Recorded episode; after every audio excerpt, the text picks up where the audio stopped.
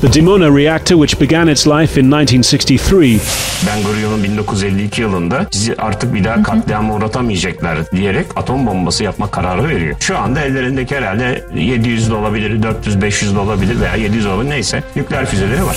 is one of Israel's most closely guarded secret installations. It's thought to have produced hundreds of kilograms of plutonium in that time, more than enough for the scores of warheads Israel is believed to possess but doesn't declare under its policy of nuclear ambiguity. Batı'nın iki yüzlülüğü, dünya için asıl nükleer tehdit aslında İsrail? İran'ın nükleer silah geliştirmesini önleme meselesi son çeyrek yüzyıla damgasını vuran en önemli dış politika konularından birisi olarak dünya gündemindeki yerini korumaya devam ediyor. ABD ve Batı ülkeleri İran'ın nükleer gelişimini bölgedeki en büyük sorun olarak gösterirken ABD'nin bölgedeki kadim müttefiki olan İsrail'in benzer çalışmaları hakkında ise neredeyse tek bir analiz bile dünya medyasında yer almıyor. Nükleer silahlarla ilgili verilen neredeyse tüm dünya ülkeleri tarafından güvenlik gerekçesiyle net olarak açıklanmıyor ve gizli tutuluyor. İsrail'in nükleer programına dair veriler de bu kapsamda gizli tutuluyor ve açıklanmıyor. Fakat çeşitli zamanlarda parça parça basına yansıyan bazı veriler İsrail'in bu konuda neler yaptığını, hatta İran'dan pek de geri kalmadığını ortaya koyuyor. İsrail, Orta Doğu'daki nükleer faaliyetlere başlayan ülkelerin başında. İsrail Devleti'nin kurucusu olarak bilinen David Gurion, başbakanlık yaptığı dönemde Yahudi halkının tek vatanı olan İsrail'in bir Arap saldırısı tehdidinden korunması için nükleer güce sahip olması gerektiğini açıkça belirtmişti. Uluslararası askeri uzmanların çoğunluğu, İsrail'in oldukça büyük bir nükleer cephaneliğe sahip olduğunu çeşitli üstü kapalı analizlerle belirtirken, cephaneliğin ne kadar büyük olduğuna dair net bir bilgi ise veremiyor. Yani Ben Gurion'un 1952 yılında bizi artık bir daha katliama uğratamayacaklar diyerek atom bombası yapma kararı veriyor. Şu anda ellerindeki herhalde 700 de olabilir, 400, 500 de olabilir veya 700 olabilir neyse nükleer füzeleri var. Nükleer faaliyetlere Uluslararası Atom Enerjisi Kurumu veya herhangi bir başka kurum tarafından hiçbir şekilde denetlenmeyen İsrail, bazı resmi ve gayri resmi kaynaklara göre nükleer silah envanteri bakımından dünyanın 5. ülkesi konumunda. Örnek vermek gerekirse,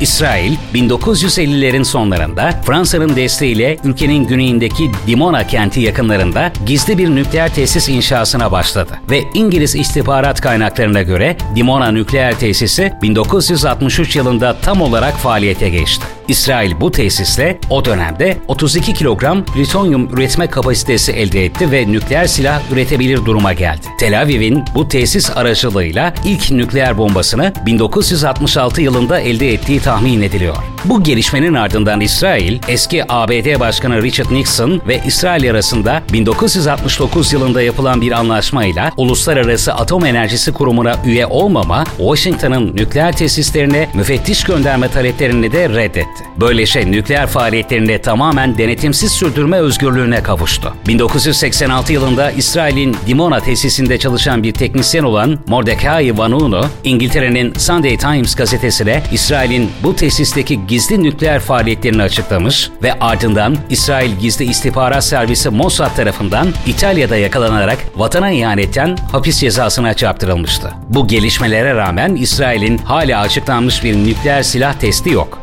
Ancak yine örnek vermek gerekirse İsrail'in 1979 yılında Güney Afrika ile işbirliği içinde atmosferik test gerçekleştirdiği birçok kaynakta yer alıyor. Eski Amerikan Başkanı Jimmy Carter, İsrail'in gerektiği takdirde kullanıma hazır en az 300 nükleer silahı olduğunu tahmin etmişti. Eski İran Dışişleri Bakanı Muhammed Cevat Zarif ise İsrail'in en az 400 nükleer savaş başlığına sahip olduğunu açıklamıştı. Nükleer silahların yayılmasını önleme anlaşmasının tarafları, Orta Doğu'nun nükleer silahlardan ve diğer tüm kitle imha silahlarından arındırılması çağrısında bulunmaya devam ediyor. Bu doğrultuda Birleşmiş Milletler'de 1995'ten bu yana İsrail'in nükleer silahların yayılmasını önleme anlaşmasını imzalamasını ve Uluslararası Atom Enerjisi Kurumu müfettişlerinin İsrail tesislerine girmesini istiyor. Ancak İsrail bu talepleri asla kabul etmiyor. Geçtiğimiz yılın Mayıs ayında Orta Doğu'da kitle imha silahlarından arındırılmış bölge oluşturulması yönündeki konferans, İsrail'in katılmaması gerekçe gösterilerek ABD Kanada ve İngiltere tarafından engellendi.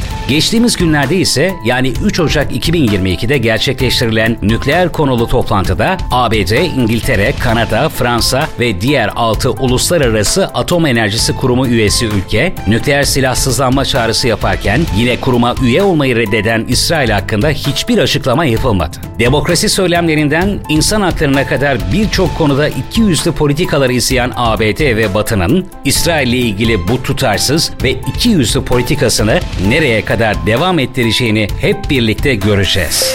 Türkiye'nin anlık haber platformu GDH Dijital.